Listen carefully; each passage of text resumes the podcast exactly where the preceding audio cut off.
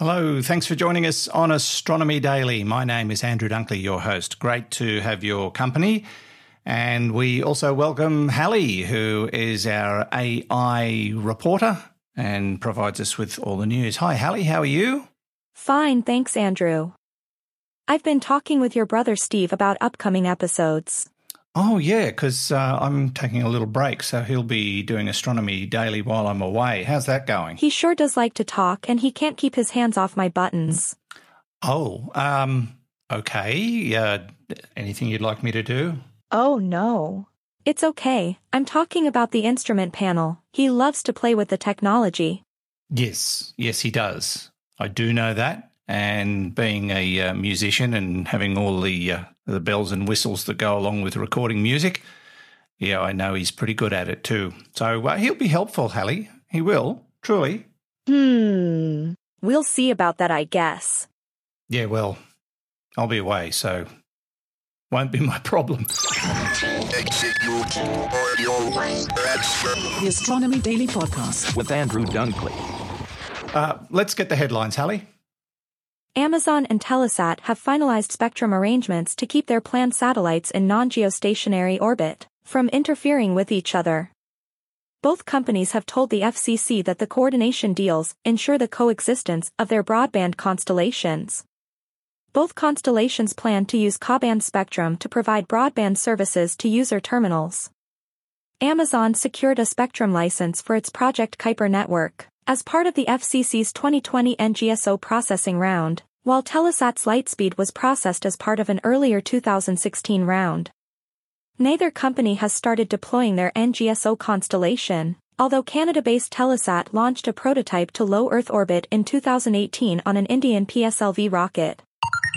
Speaking of Canada, the Canadian Space Agency has signed a significant memorandum of understanding with Axiom, which may see the Canadian Space Agency fly hardware and astronauts aboard SpaceX spacecraft in the not-too-distant future. A memorandum of understanding has been brokered with Houston-based company Axiom Space. The MOU means that potentially, for the first time, CSA astronauts could fly to space on something other than a government spacecraft, and that they may get rides to orbit more often than we've seen in a long time. Axiom representatives indicated that the MOU covers possible flights to the International Space Station, ISS, and the company's own planned free-flying outpost, called Axiom Station. There's also potential for Canadian astronauts to fly on future Axiom-sponsored missions.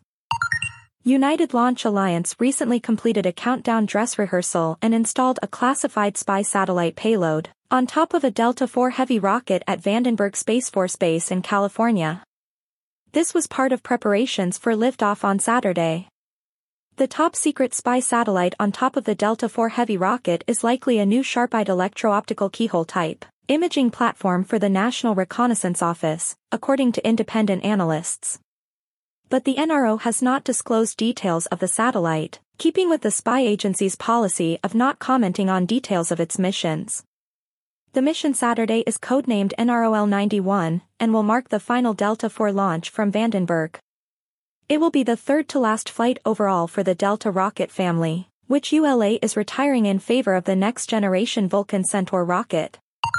It looks like another player is about to make itself a part of the space race. Saudi Arabia is planning to launch two astronauts to the International Space Station aboard a space capsule from Elon Musk's SpaceX becoming the latest Gulf nation to strengthen ties with private U.S. space companies. Sources, speaking anonymously, said the deal was signed privately earlier this year with Houston's Axiom Space, which arranges and manages private missions to space on U.S. spacecraft for researchers and tourists. Under the deal, two Saudi astronauts will ride SpaceX's Crew Dragon capsule to the space station for around a week early next year.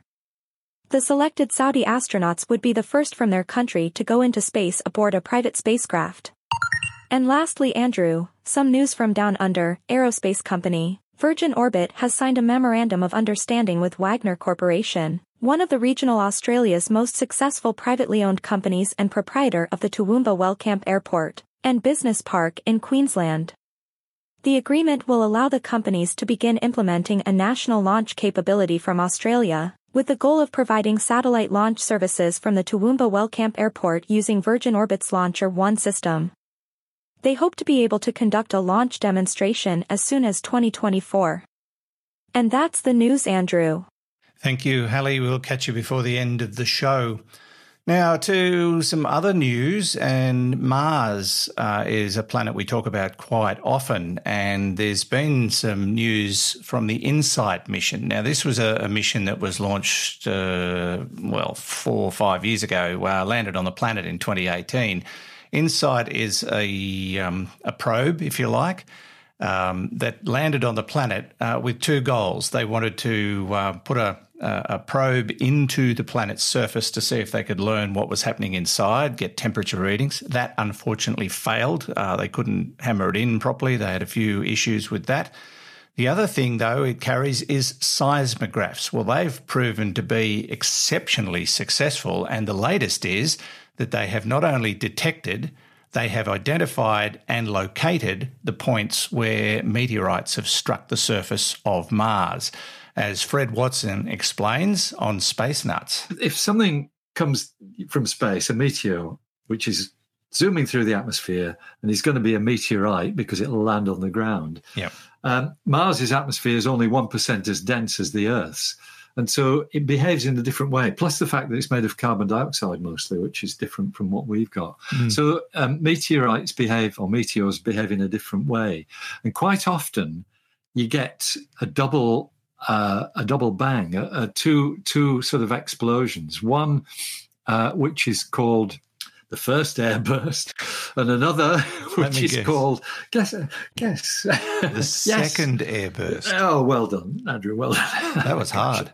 Oh no, it's hard work, isn't it? So you get these two, um, and they send acoustic waves down to the ground, which vibrates the ground. Yeah. Um, and it's the timing of this. It's all about timing. So uh, so InSight detects the, the vibrations in the ground and does it very accurately with timing. And it can also uh, sense the direction as well to mm. some extent. So what you've got is a direction and a distance uh, to these two airbursts. And that means you can then plot a trajectory for the incoming meteorite uh, and you can get an idea of where it will have landed. Wow. And they've actually been able to do this and then used, uh, you know, the Mars orbiting, Mars Reconnaissance Orbiter uh, observations to actually look for the, the new craters. Very clever science indeed. And you can hear the full story on the latest edition of Space Nuts. Just go to our website, spacenuts.io, and click on episode 323. Uh, now, following up from some close up images of Mars taken by the James Webb Space Telescope, it has once again given us an example of its capabilities with its first image of Neptune. Now, not only did the telescope capture the clearest image of the planet's rings in more than 30 years, its cameras also showed the ice giant in a whole new light, including amazing new images of the uh, planet's rings, some of which have not been seen since Voyager 2 zipped past back in 1989. Now, in addition to several bright, narrow rings, the image clearly shows Neptune's fainter dust bands. Now, according to Heidi Hammel, who is a Neptune system expert, it's been three decades since we last saw faint, dusty rings, and this is the first time we've seen them in infrared. The James Webb Space Telescope is extremely stable and creates precise image quality, which allows these very faint rings to be detected so close to Neptune. James Webb continues to uh, awe inspire us with its capabilities. That said, there may be a little problem with the James Webb Space Telescope. Its ultra cold camera has experienced a, a bit of a, an issue, a, a, glitch of some kind that's forcing the ground team to postpone some of its observations. Uh, apparently, the, the issue affected the telescope's mid infrared instruments uh, on what's called the, the grating wheel, which allows scientists to choose the wavelength of light that they want to focus on. Uh, the wheel is used in only one of uh, MIRI's four observation modes, the medium resolution spectro- uh, spectroscopy mode, in which the camera takes uh, not images but light spectra um, or, or, fingerprints of light absorption of the various chemical elements in observed objects. So hopefully they'll be able to fix that right up. The Astronomy Daily Podcast. With Andrew Dunkley. Now, uh, one of the ice moons that we've talked about previously, Enceladus, is uh, a pretty exciting place because of its vast uh, under ice oceans. And it is the subject of much speculation as to whether or not there are living creatures inside the uh, planet, which they hope one day to visit. Uh, it's starting to look like Enceladus might be more habitable than we thought.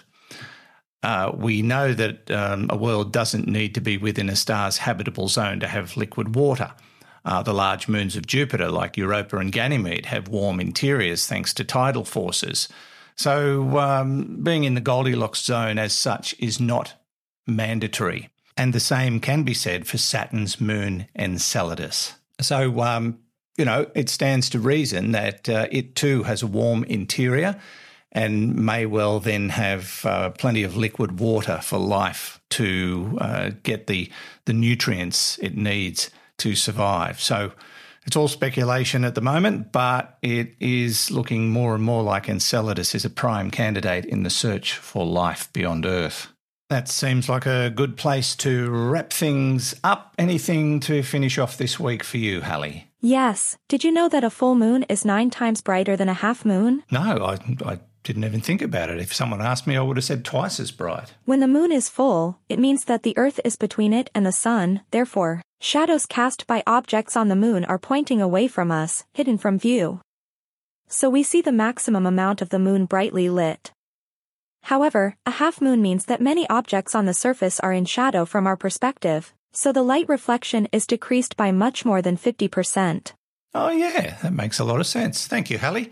You have a good weekend. We'll talk to you next week. Okay. Bye. Bye. Oh, I think that was supposed to be bye bye. Anyway, it kind of worked.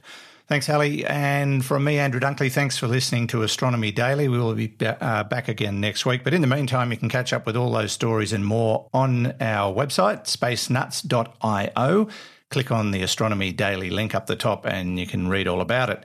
You can also subscribe to the newsletter. It's absolutely free and it'll pop into your email on a regular basis. So check it out and listen to the latest episode of Space Nuts, episode 323, while you're there. It is out now. Until next time, from me, Andrew Dunkley, this is Astronomy Daily. The Astronomy Daily Podcast. With Andrew Dunkley.